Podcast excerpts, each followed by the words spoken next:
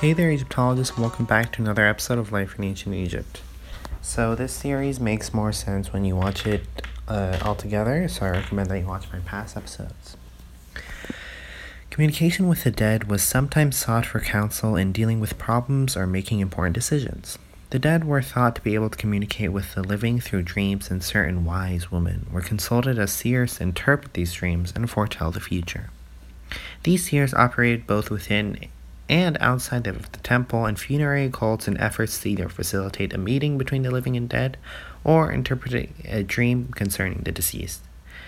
These approaches included the uses of oracles and magic, letters to the dead, dreams, and other forms of divination.